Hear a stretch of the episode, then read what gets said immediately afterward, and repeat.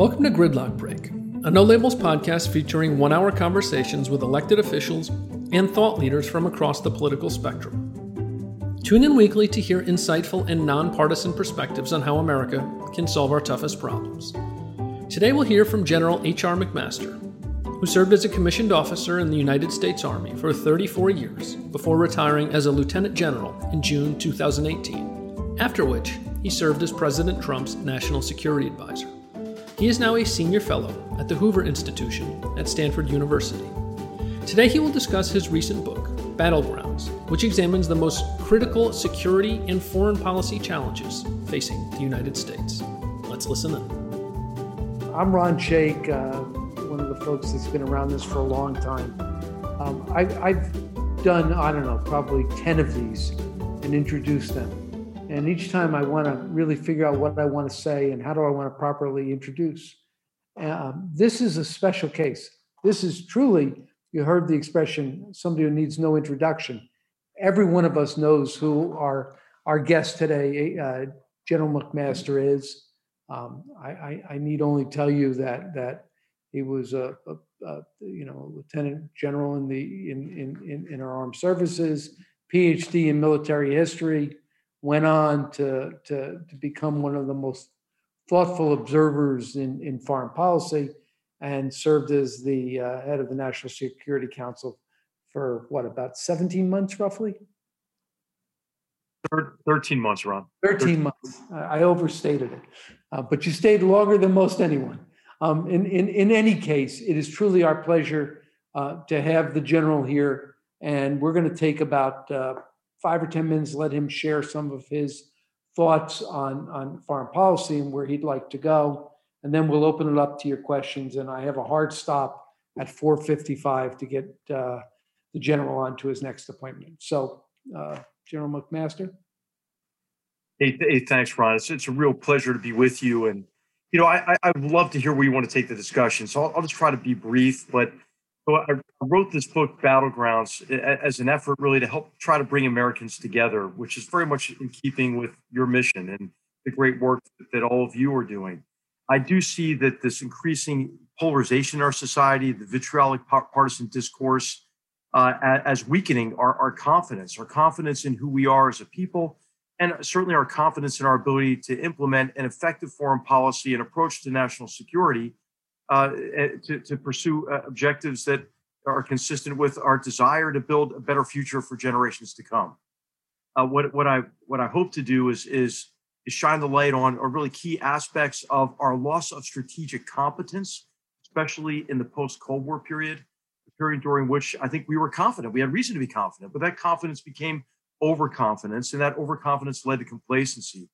And in particular, after the victory over the Soviet Union in the Cold War after the lopsided victory uh, over, over, Saddam Hussein's military in, in, Desert Storm, I believe that many Americans accepted three general and fundamentally flawed assumptions uh, about the nature of, of the post Cold War world, uh, what George H.W. Bush had hoped would be a, a, new world order. And that is, first uh, among them, that an arc of history had guaranteed the primacy of our free and open societies over closed authoritarian systems. Second, related to that is that great power competition was a was passe, a relic of the past. And third is that America's technological military prowess had guaranteed not only our primacy but but our security uh, well into the future, and that if any enemy had the temerity to challenge us, uh, they would be defeated quickly and cheaply and efficiently, and and and and future war would be characterized by American military dominance, so to speak. This is the orthodoxy of the revolution in military affairs. And I think of this period in the 90s as a setup, you know, a setup for uh, for disappointments and frustrations in the 2000s, beginning with the mass murder attacks of 9/11, the unanticipated length and difficulty of the wars in Iraq and Afghanistan, the financial crisis, and our, our confidence was shaken. I think uh, by the by 2008 2009 when the Obama administration came in, uh, and and I think it was during this period of time that we became became pessimistic pessimistic about our ability to, to influence the, the future course of events abroad, and, and a belief that a retrenchment was the right prescription for U.S. foreign policy and national security, and that our disengagement from complex problem sets overseas, particularly in South Asia and the Middle East, uh, was an unmitigated good.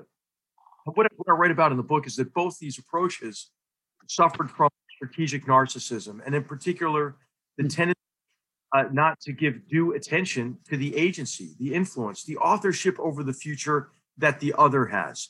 And I think it's a fair criticism of the Bush administration, maybe to say that the, the administration did not consider fully the risks and costs of action, whereas the Obama administration did not consider fully the risks and costs of, uh, of inaction uh, or, or disengagement. Of course, 2003 invasion of Iraq is the is the is the is the topic of, of discussion oftentimes in connection with whether or not we should have invaded Iraq. And I think actually an even more useful uh, discussion uh, could be you know, who the heck thought it would be easy and, and they think it, it, would be easy. And then uh, I think examples of uh, of of, uh, of inaction and disengagement include the complete disengagement from Iraq in December 2011, the unenforced red line in Syria in, in, in 2014, and maybe even in an effort in 2011 in Libya to avoid the mistakes of the Bush administration, but then the Obama administration inadvertently, I think, actually exceeding uh, th- those those mistakes and not making uh, a significant effort uh, to shape the political settlement in a post-Gaddafi Libya, for for example. I think that the, the, the prognosis isn't much better uh, today in connection with our strategic competence, and and I think you see that with you know with the mantra of ending endless wars and the desire, for example, in Afghanistan to disengage as an end in and of itself. And, and again, sort of paradoxically here, the Trump administration, in touting its opposition to Obama uh, uh, foreign policies, uh, have actually replicated the mistakes associated with the Obama approach to Afghanistan and Pakistan, for example, and actually exceeded them uh, by partnering with the Taliban against the, the Afghan government. So what I argue for the book is in the book is is a strong dose of strategic empathy, and in particular, considering uh, the, the, the, the ideology and, and emotions and aspirations that drive and constrain the other. The need to understand better, you know, how the recent past produced the present as the first step of making suppositions about the future. And and uh, and I examine what I think are the, the most crucial challenges to, to our security, challenges posed by the Chinese Communist Party that is that is adamant about extending it and tightening its exclusive grip on power internally. We see this with campaign of cultural genocide uh, in Xinjiang, the extension of the party's repression uh, to Hong Kong. But we also see this aspiration on the part of the party uh, to, to, to take center stage in the world and, and a more aggressive approach to exporting its authoritarian uh, mercantilist model. And if, and if the Chinese Communist Party succeeds, the world will be less free, less prosperous, and less safe. Uh, we see uh, the need for strategic empathy in connection with Russia and Vladimir Putin's determination to drag all of us down. Putin knows he can't compete with us on our own terms. His economy is the size of about Texas's economy. And so his theory of victory is to be the last man standing, so to speak, uh, in Europe and the West and vis-a-vis the United States. And, and Russia campaign, the sustained campaign of, of disruption, disinformation, and denial uh, aims to, to polarize us, to pit us against each other, to widen divisions in our society, to reduce our confidence in our, our democratic principles and institutions uh, and, and, processes such that we can no longer com- compete effectively. We, we face continuing challenges as well from transnational threats.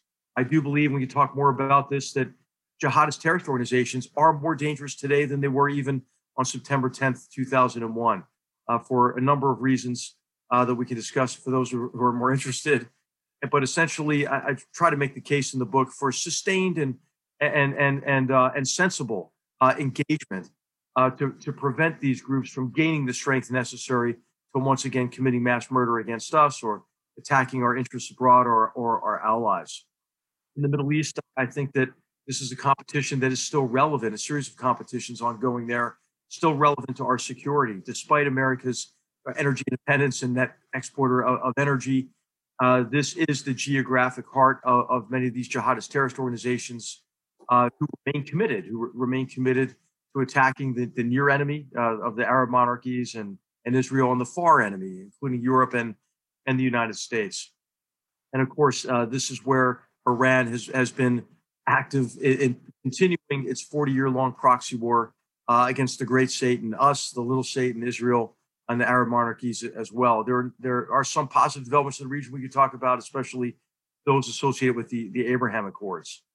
But with both Iran and and with uh, uh, with North Korea, I think it's important to, to consider, you know, the ideology and, and emotions that, that drive and constrain the, the adversary. I believe in Iran, for example, flawed assumptions underpinned our approach across multiple administrations based on the belief that Iran, having been welcomed back uh, uh, into the international community, being offered uh, you know a conciliatory approach uh, from the United States, uh, would would cease its 40 year long proxy war and and end its its uh, its permanent hostility to, to, the United States, Israel, and the Arab states. That's not going to happen. I believe. I believe that the revolutionaries won in, in, Iran, and we need to craft a policy that acknowledges both the ideology of the revolution um, and and the determination uh, of those in charge. This is the supreme leader, the IRGC, uh, and the Guardian Council of, of continuing uh, this this hostility against us. And I think we have to be open to the possibility that Kim Jong Un wants to keep his nuclear weapons for the purposes of what the Kim family regime, the only hereditary communist dictatorship in the world, has said it before, which is to unify the peninsula under the red banner. Of course, a grave danger uh, to all of us, uh, not just because of the direct threat, but also because of the effect on the non-proliferation regime um, and and the, the fact that you know North Korea's never met a weapon it didn't try to sell to somebody else. Uh, in, in, the book, I make recommendations for uh, for our foreign policy and especially cooperative efforts with like-minded partners across the free world uh, to to advance and, and protect our interests and build a better future for generations to come. In the final chapter, I I, I, uh, examined the interconnected problems of of energy and, and climate and environment and food security and water security and health security and and advocate for us to to pursue uh, real solutions uh, that actually are readily available i think for these for these international uh, challenges um, and, and, and to stop pursuing either non-solutions or, or, denying that these are problems that have grave implications uh, for for americans and, and for all humanity so I, you know, Ron, I could go on.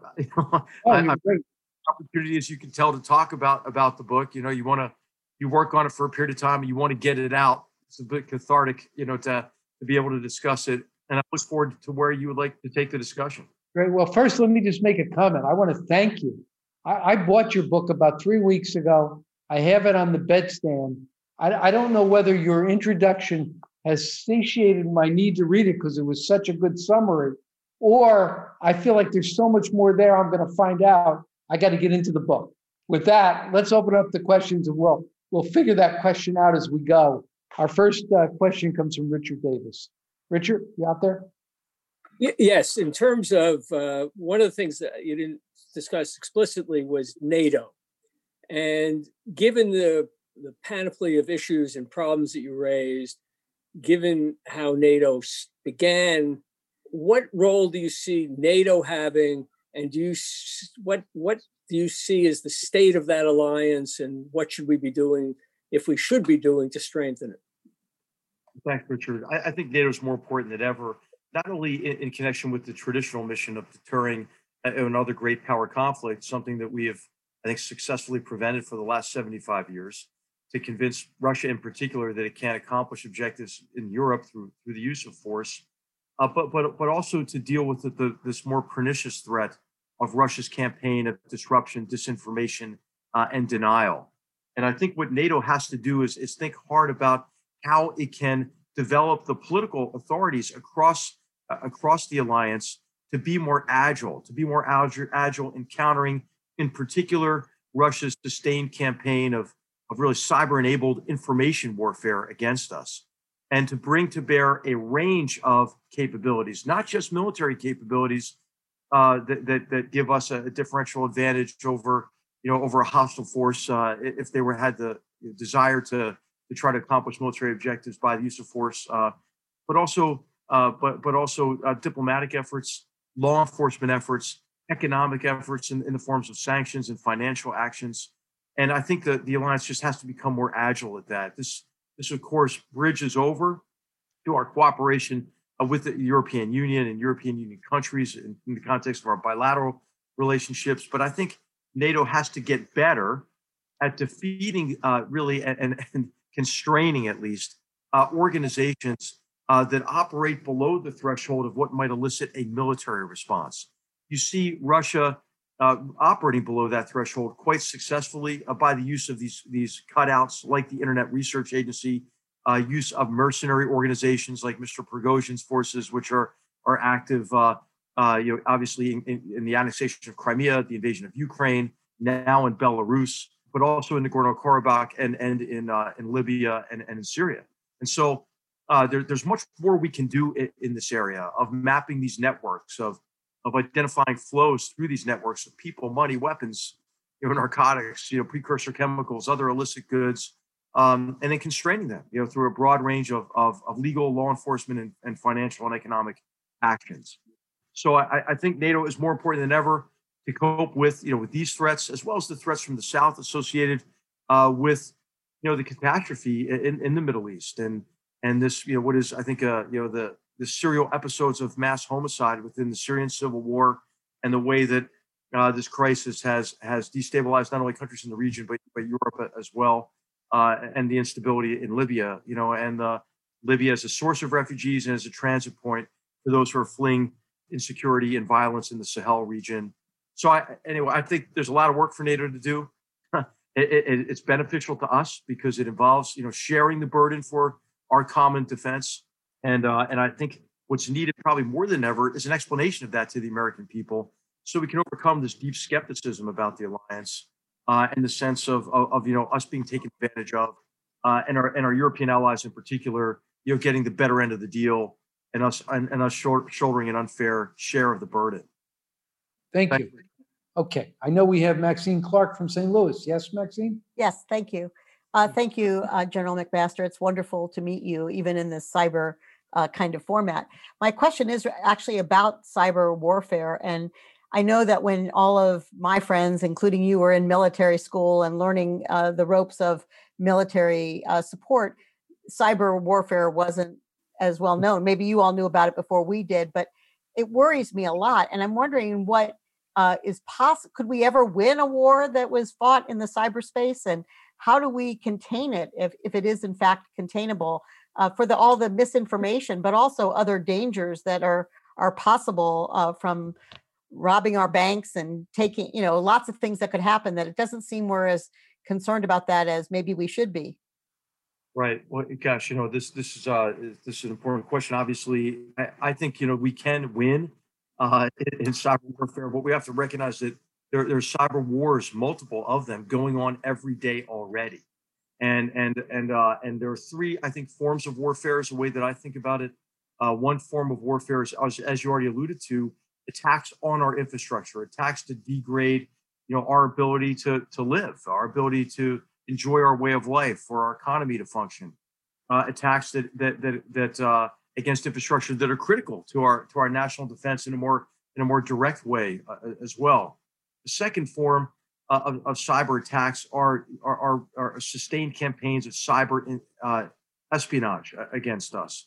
Some of the most capable actors uh, in, in the first part of going against infrastructure are Russia, obviously China, but Iran has already demonstrated some competencies there with previous attacks, for example, on you know on our financial infrastructure, uh, as well as attacks on the Aramco oil fields, if you recall, like a few years ago. So so uh, so we already have active threats in in all of these areas. The third area is, is cyber enabled information warfare.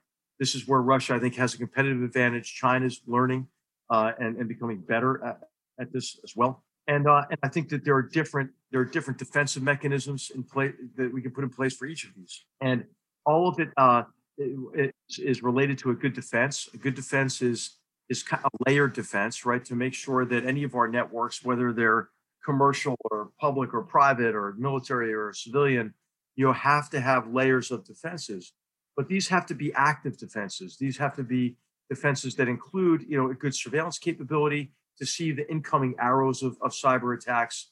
And at the government level certainly a good offense is required for a good defense. I'm uh, you know I'm, I'm happy that we were able to put in place some changes in our policies that allowed our cyber forces to be more agile and to combine when necessary offensive and defensive uh, means for that we need systems that obviously degrade gracefully rather than fail catastrophically.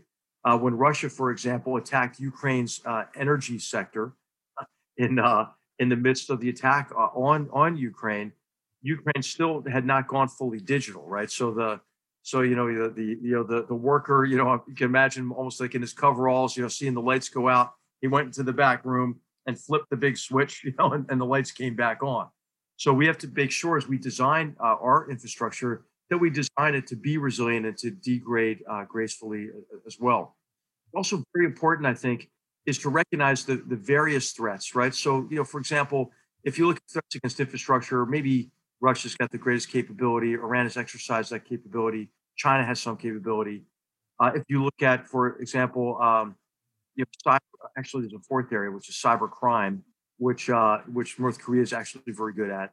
And you know, we have to be able to impose costs on on on malicious cyber actors outside of cyberspace as well. And I think we're getting much better at this. Uh, the cyber division of the FBI has has become very effective. The cyber uh, the cyber infrastructure security organization, an intergovernmental organization run uh, primarily out of, out of Homeland Security, has done a great job. I think of, of securing our election infrastructure, uh, as well as identifying other threats to transportation and financial infrastructure and, and acting on them. We're getting better, but you know the, the advantage right now is still with the offense here because our surface area, right, the area we have to protect is so big. And, and what's important, I think, as a, as a metaphor, is recognize we have to like shoot down the arrows that come at us across the, at the surface area, but we also sometimes have to we have to get at the archer, right? And we have to get at the archer maybe through offensive cyber, but also you know through sanctions and financial actions. And and of course, if it meets the threshold of a physical war, uh, maybe the use of military force uh, if the if the threat to us is so significant that, that Americans are, are harmed, you know, by, by these cyber attacks. So, gosh, a great question. I, I feel I feel good about the direction we're headed, you know, but there's there's an immense amount of work to, to be done. Great, thank you very much. All right, let's go to our own Bill Galston at the Brookings Institute. Bill, always got great questions for our guests.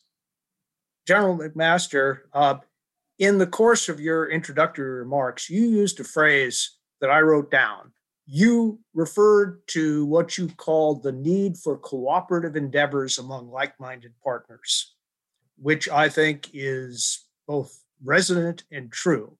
For most of the period after the Second World War, we have found like minded partners mostly among the world's democracies. And among the world's democracies, we have found most of those partners in Europe and that brings me to my that brings me to my question. There was an important and disturbing article in today's New York Times about the breakdown of confidence in uh, within Europe uh, on the reliability of American leadership, uh, and Europeans referred to the polarization that exists in the United States and the sense that the swing of policy from one administration to the next might be much greater, the amplitude of variation might be much greater uh, than they'd been accustomed to for most of the post war period. So here's my question to you Can we regain our position of global leadership? And can we regain our capacity to conduct cooperative endeavors among like minded partners unless we rebuild a domestic political consequence? uh, consensus about the purposes of American power uh, and the modalities through which that power ought to be deployed. Well, it's it's a tall order if if you don't if you don't have a degree of common understanding of the challenges we face, and then how we can work together as Americans and with like-minded partners to overcome those challenges and and to take advantage of opportunities. I do write extensively throughout the book, and then in the conclusion about how the inconsistency in our foreign policy and the tendency in recent years for incoming administrations to define their foreign policy mainly as in opposition to that of the previous administration, and how this whipsawing back and forth does create a sense of doubt among among partners, and I think a sense of, of opportunity uh, among our enemies and adversaries. Uh, there are many examples of this that are relevant to Europe, but also other parts of the world uh, as well, in which countries hedge. They hedge against what they think will be a, a radical shift in our policy or U.S. disengagement from a particular problem set. So you're, you're right. This is a big element of, of uh, you know of doubt. I think among Europeans. Europeans, of course, have their own problems. they have they have problems that predate Donald Trump in terms of their own degree of of confidence, right? Strategic, their own strategic confidence. They are beset in large measure by, you know, by a higher degree of, of Euroscepticism, uh, the rise of of, of uh, doubts about about the European experiment and and and more jealous guard, uh, guarding of of national sovereignty, you know, uh, and seeing Brussels as a threat.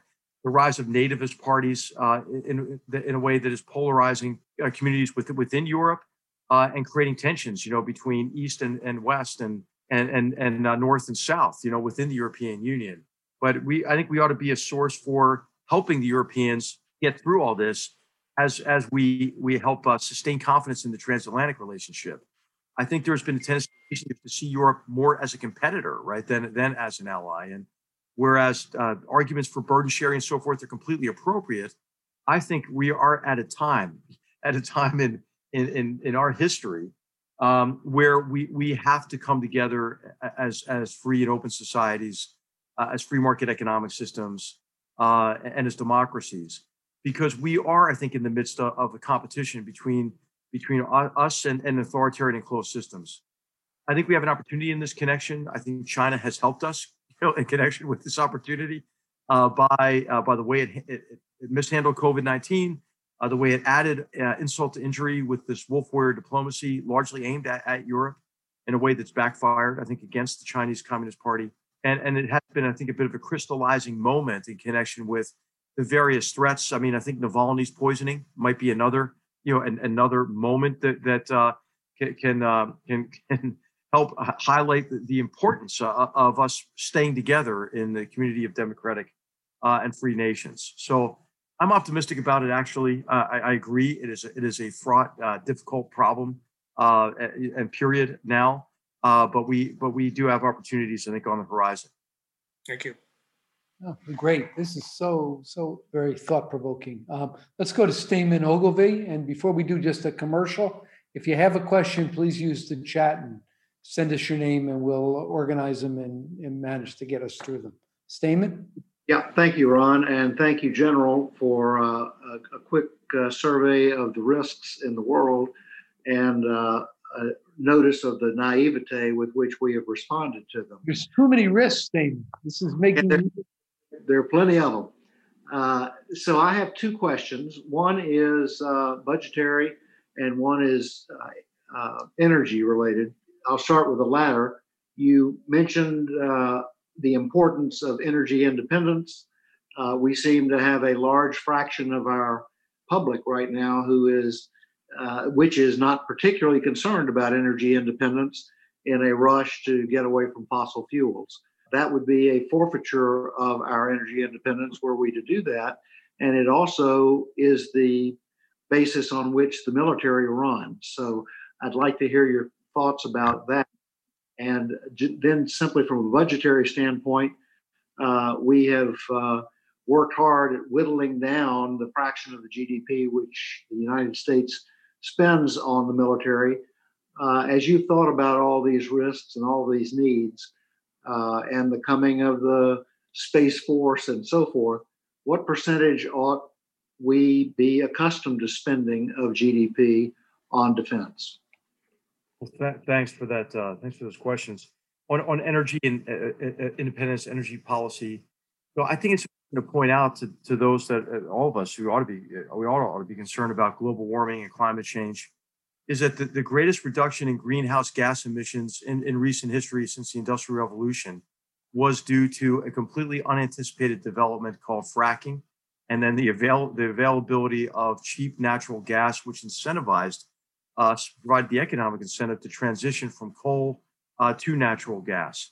And I think what, what is needed now more than ever is, as I mentioned, real solutions, no more non solutions non-solutions are is that's the Green New Deal is a non-solution, and 100% renewables. Uh, Germany's declaration that that's what it wanted to do. That's kind of that's a non-solution as well as as we're, we're seeing now with you know with Nord Stream two, and then Germany because of of getting rid of nuclear uh, now is in a situation where it's given Russia coercive power over its economy, right? Uh, so so energy has big security implications uh, as well. I think there are a range of technologies that allow us to that could allow us to solve this problem and do it in a way that is consistent with the economic incentives, uh, free market incentives that make these solutions attractive within developing economies.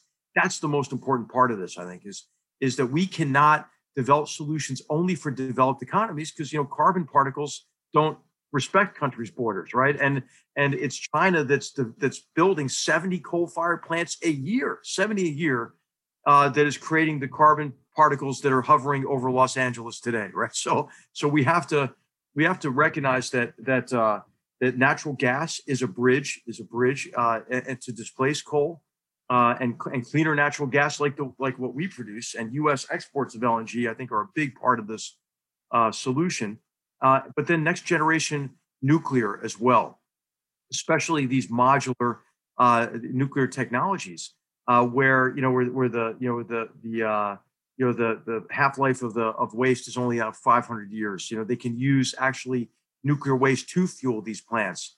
Uh, these plants actually help solve problems associated with with underdeveloped infrastructure because they're more local and they can produce energy in areas that that lack kind of a comprehensive a broader like national level uh, infrastructure. Uh, and then, of course, renewables are becoming much cheaper and, and more, much more efficient, although they're, they're not as reliable in terms of how long uh, you know, they, I mean, they're uh, operating under all conditions.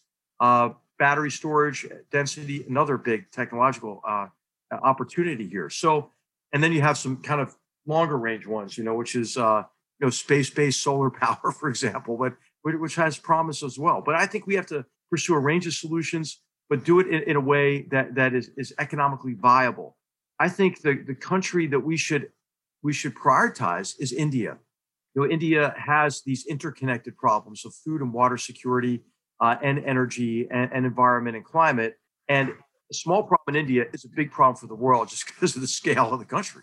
And it's in all of our interests to, to work together with India, India's leadership uh, to solve these problems and maybe set an embarrassing example for uh, China you know, Xi Jinping gets all this credit for what he says, right? like he said, hey, we're going to be carbon neutral by 2060. Okay, but he's still building, you know, 70 uh, coal-fired plants a, a, year, doing doing so not only his own country but in Africa and elsewhere, right? I mean, they just completed uh, the the largest carbon emitter carbon emitter uh, in Kenya, right next to a UNESCO World Heritage Site, right? So, so you have to look at really what they're actually doing, and uh, and I think this is an area of tremendous opportunity this is a win-win, I think, for for America in terms of exports. I'm talking in connection with LNG in, in particular. And I should disclose the fact that I just you know, started working with a, a, company called Sempra Energy. That that is uh, the CEO is my West Point classmate, and and uh, I'm advising them on geopolitical dynamics affecting LNG export. But I'm, I'm a true believer in it. You know, I think it's good for the environment. It's good for the world. It's good for the U.S. and it's, it's also good for uh, for other countries who want to reduce uh, the coercive power of Russia. This is in particular, I think, Poland uh, that, that is anxious to, for example, to build facilities to import U.S. LNG. Croatia, uh, which is also developing facilities uh, for that purpose. Japan, uh, who once it got rid of nuclear after the tsunami and, and the Fukushima disaster, you know, is really in a tough spot, right? And and is and is in a position where they really don't have much option but to rely more on coal unless we get uh, LNG routinely exported there as well. So I could go on about that, but thanks for the question. Yeah, it's an area that I've thought about for some time and and think is a tremendous opportunity. There was that other little piece about percentage of GDP that defense should. Oh yeah, yeah. I think you know I really that's the easy. I think it's I think it's about four percent, right? And and uh, and and there is a bow wave of deferred modernization to take care of in defense. Uh, our adversaries, uh, as we've been fighting wars in Afghanistan and Iraq, have looked at our competitive advantages and developed countermeasures, counter space, offensive cyber, electronic warfare, long range missile capabilities, tiered and layered air defense, uh, cheap uh, but, but effective uh, unmanned aerial systems and undersea systems. And so we have to we have to respond to that. We have to maintain our differential advantage.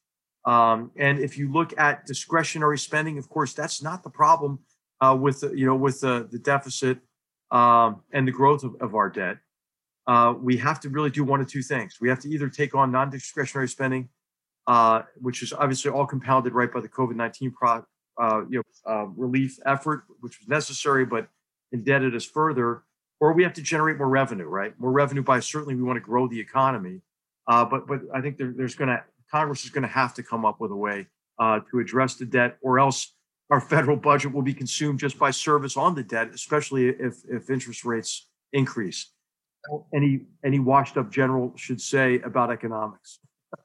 Thanks, Barry. because uh, you know it's dangerous for me to to wander too far into, into a field uh, that's not my area of expertise. But thank you. We appreciate your perspectives. Tim, Tim Sloan, you're up. Thanks, Ron. Uh, General McMaster, thank you for your uh, service to the country and, and your leadership. Very much appreciated, and I appreciate your uh, comments.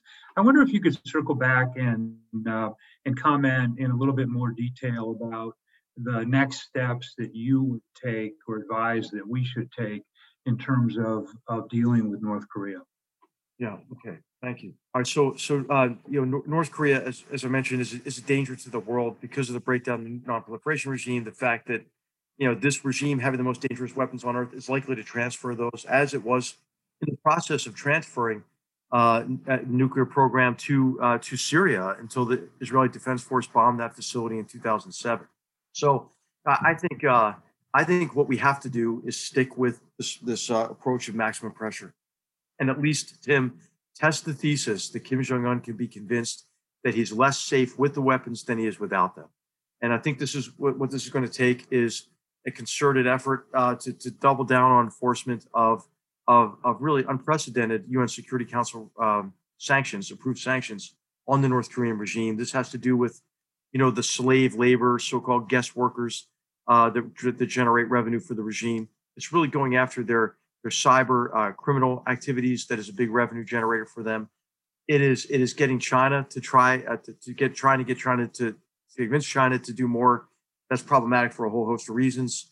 Uh, but maybe uh, one way to convince China is, is, secondary sanctions on Chinese entities, including financial institutions, uh, if they're enabling the bypass of, of sanctions. I think under uh, Article 2 authority, the president could order interdiction of ship to ship tra- ships engaged in ship to ship transfer and smuggling uh, to into into uh, North Korea, and that would be a way to increase uh, pressure, as well as I think demonstrating our ability uh, to respond militarily to a North Korean provocation. I think one of the aspects of the problem we have to consider is, hey, the next time that you know a, a, uh, a you know rolls out uh, of a mountain with a missile on it, how do we know it's just a test? How do we know it's not really a nuclear strike against Japan or South Korea or maybe even Guam. So I think we, you know, we may come to a point at which we have to tell North Korea we will, uh, we will regard any detection uh, of uh, of of an erector launcher moving, uh, you know, out of a clandestine facility uh, as, um, as as cause for a preemptive strike. You know, and, and of course, if we do that, um, that could unleash escalation that could lead to a destructive war, and we'd have to be prepared for that. But you know, this is all has to do with really how our leaders are going to be able to calculate risk in the future. I think all this though could be combined with again convincing the regime that they're safer without them. I think it is important to try to paint a future for North Korea that would, in, at least in their mind, in Kim Jong Un's mind, keep that regime in power uh, and allow him to alleviate the you know the suffering of the North Korean people. He does. He has, of course, continued to prioritize the missile and nuclear program over the welfare of his people uh, and doubled down on this kind of Juche ideology in which they equate deprivation to the virtue virtue of of their superior race, right? And and uh, he's continued to build palaces and erect monuments while his his people remain destitute. So I, I think, you know, I, I think that uh, that we should not underestimate the danger from this regime. We have to be ready, though, if there is a collapse. I mean, the crying during the speech recently, you know, the fact that he did disappear for long periods of time this year, uh, the fact that there is kind of a new middle class, you know, within Pyongyang that has more to lose than than maybe in, in the past, uh, and and the fact that COVID may have hit them pretty hard, uh, despite the claim that there's not even one case in, in the country, uh, and and the floods that the country's experienced. So it's a really touchy time. I think what we shouldn't do is go back to the failed pattern of previous efforts and and uh, you know the the, the one of the chapter titles in the book is called the definition of insanity, describing uh, how we we oftentimes let uh, the Kim family regime get away with this cycle of you know of provocation, extortion of payoffs up front, and relieve, alleviation of sanctions, engaging in long frustrating negotiations that end in a weak agreement that locks in the status quo as a new normal, and then they immediately violate it and, and repeat the cycle. So that's what we shouldn't do, I think, Tim. All right. We've got uh, 15 minutes left and, and at least seven requests on my list for questions. So we're going to enter the lightning round. two minutes per question, all right? Let's, All right. uh, all right, let's head out to uh, Doug Scribner. Doug, are you still up? Th- th- Thank you, Ron. In general, as a overseer at the Hoover Institution, that we're delighted to have you back home. You talked about strategic competence and strategic empathy. I think foundational to both of those, at least in part, is intelligence. I wonder if you could give us your assessment of our current capabilities, human and technologically based, um, and sort of leadership questions. For, for two administrations, we've had allegations flying in all directions about politicization and the like. So, how, Yeah. where are we? Where do we need to go? Right. Okay, Doug. Hey, the hey, the last three chapter, last three paragraphs of the uh, of the book, I, I write about the Hoover Institution and how really I could not have written this book anywhere else, but at, but at Hoover and at Stanford. And I'm just so grateful for institution, my colleagues here, and the amazing students that I work with, my research assistants who are just, I mean, just immensely talented. I, I think of David Brooks' is saying when he said that he's decided to teach only at schools he, that he could not have gotten into. I'm I'm loving it here with these really extraordinarily talented and and uh and and, and dedicated young young people. So uh, I you know I, I think that that our intelligence community is in is in good shape. You know I, I think Gina Haspel at CIA is is just a wonderful leader. She's tremendous. Uh, and and we are developing new capabilities that are important to compete more effectively in space and cyberspace, and probably can just leave it at that.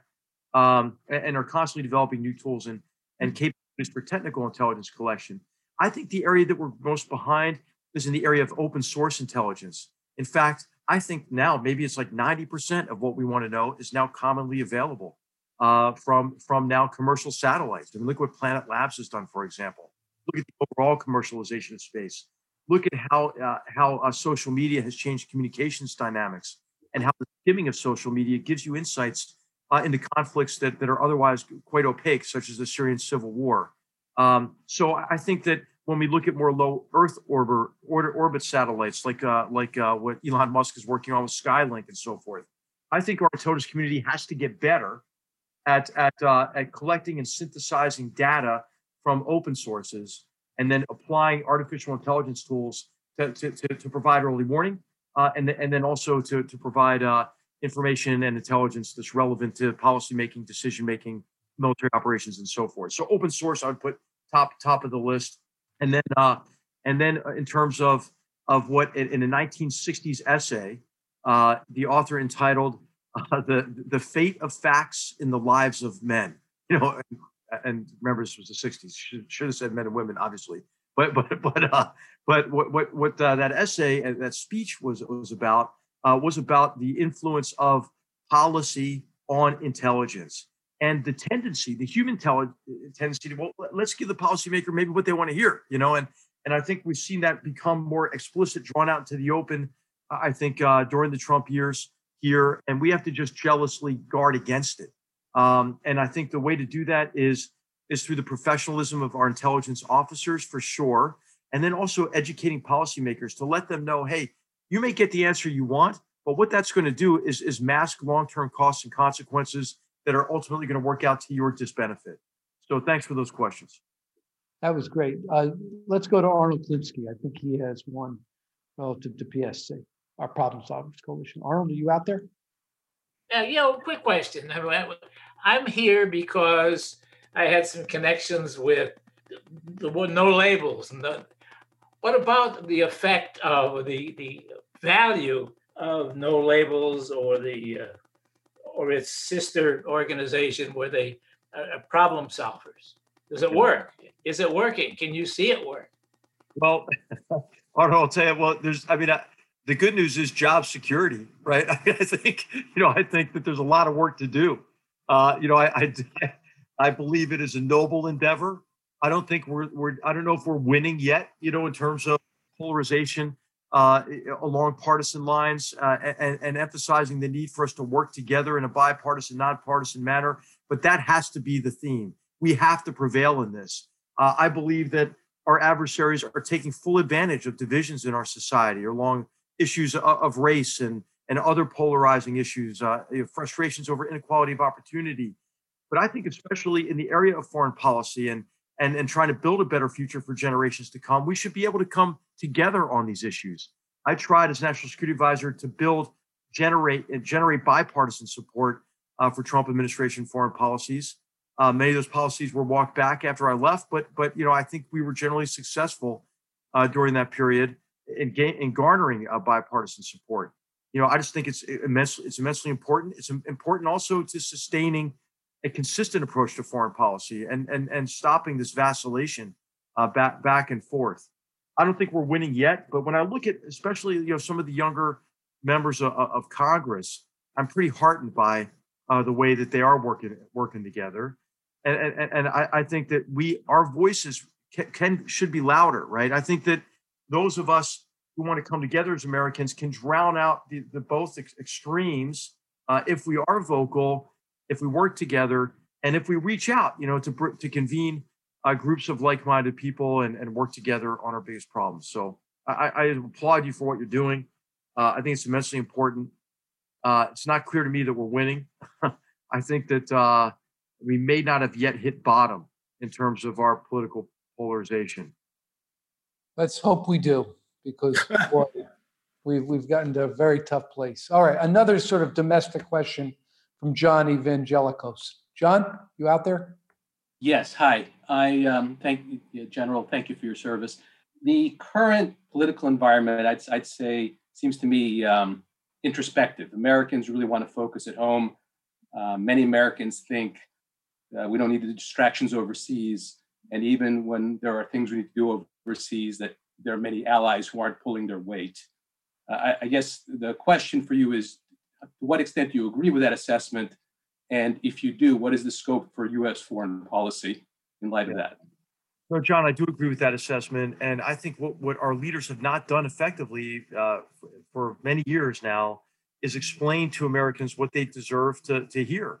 Uh, first of all, what is at stake? What is at stake in these competitions overseas? You know, how is it going to affect uh, th- their security, their prosperity, uh, our, our, influence in, in, the world, and and the prospects for future generations?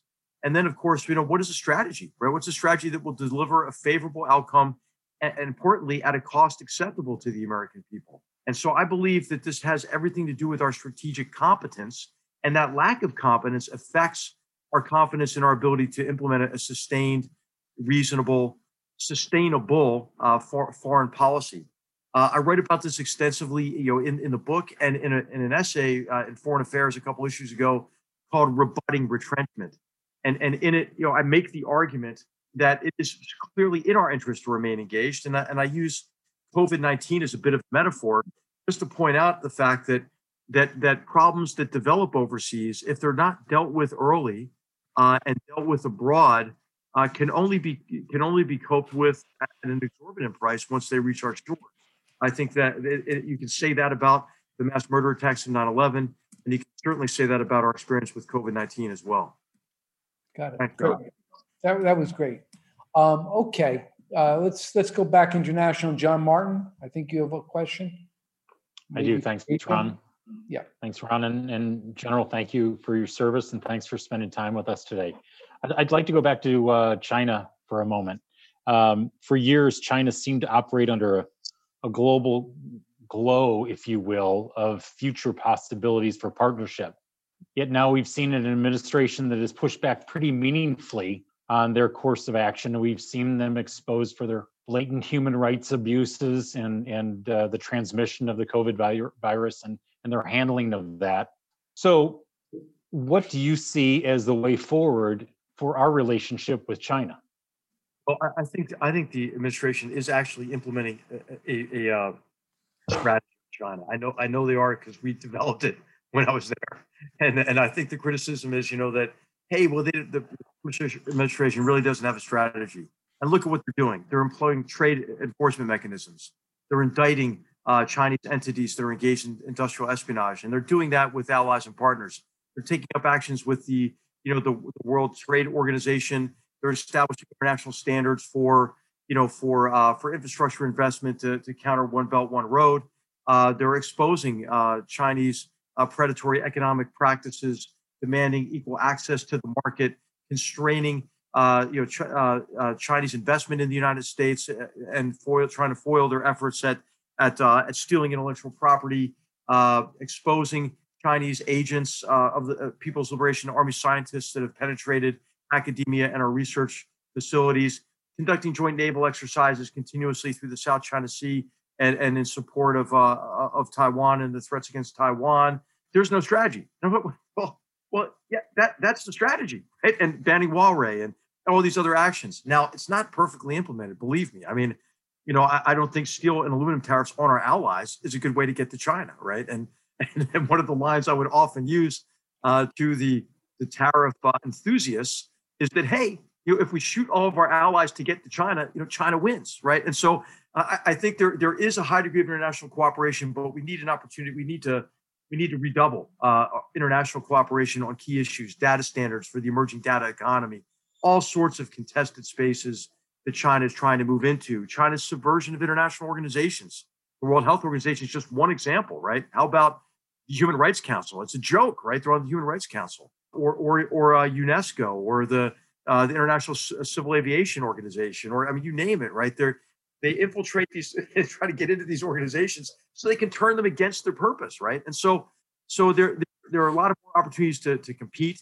I would say that what we should do in the in the short term, and what I hope whoever gets sworn in on January 20th will do, will take on three misunderstandings about our China policy. One, hey, this is a US China problem. Well, how's that possible, right? I mean, if you're bludgeoning Indian soldiers to death in the Himalayan frontier, if you're conducting cultural genocide against Uyghurs, did the US make China do that? I, I don't I don't think so, right?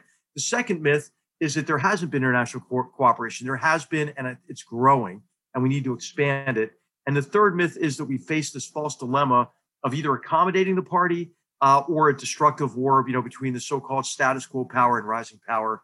Hey, I think there's a lot of middle ground there, right? And then and then actually co- uh, uh, competing with China actually reduces, I think, the the chances of confrontation. I think the path that we're on of cooperation and engagement uh, was actually leading to confrontation because the party was emboldened and we had not imposed costs on the party for even their most egregious acts, such as what would be the largest land grab uh, in history in the South China Sea.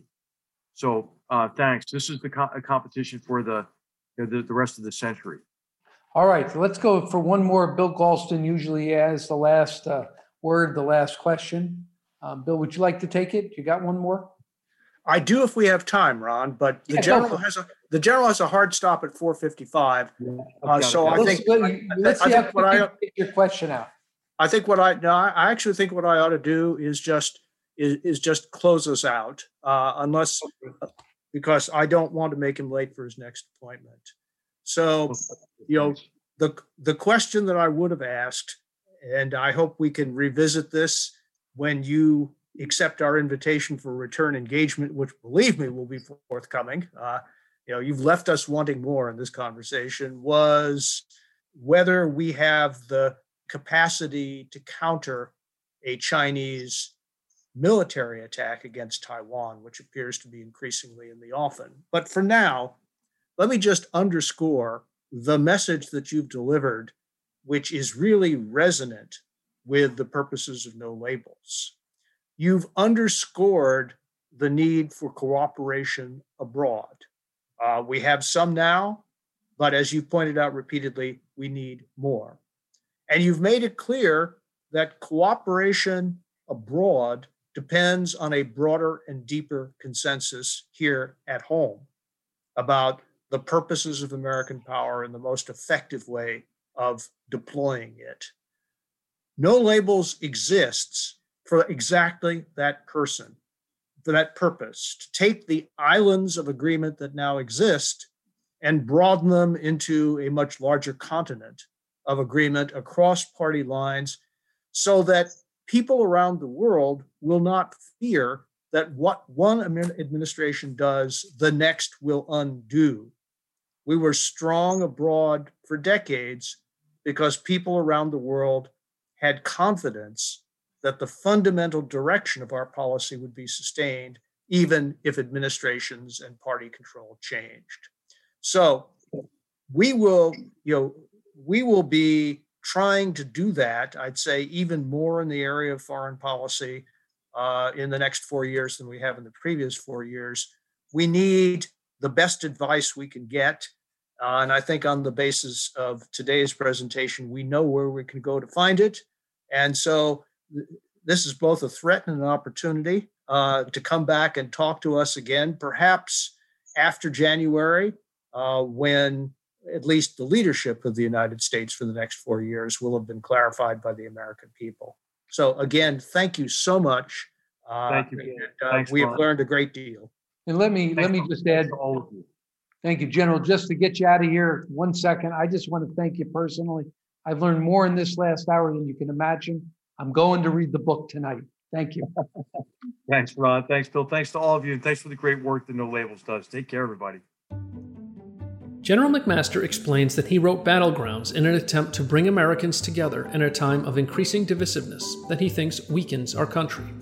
In the post Cold War era, he claims we have lost our strategic confidence. Americans falsely believed we could indefinitely maintain an era of military dominance, and over the last 30 years, we have transitioned to a pessimistic view of our position in the world.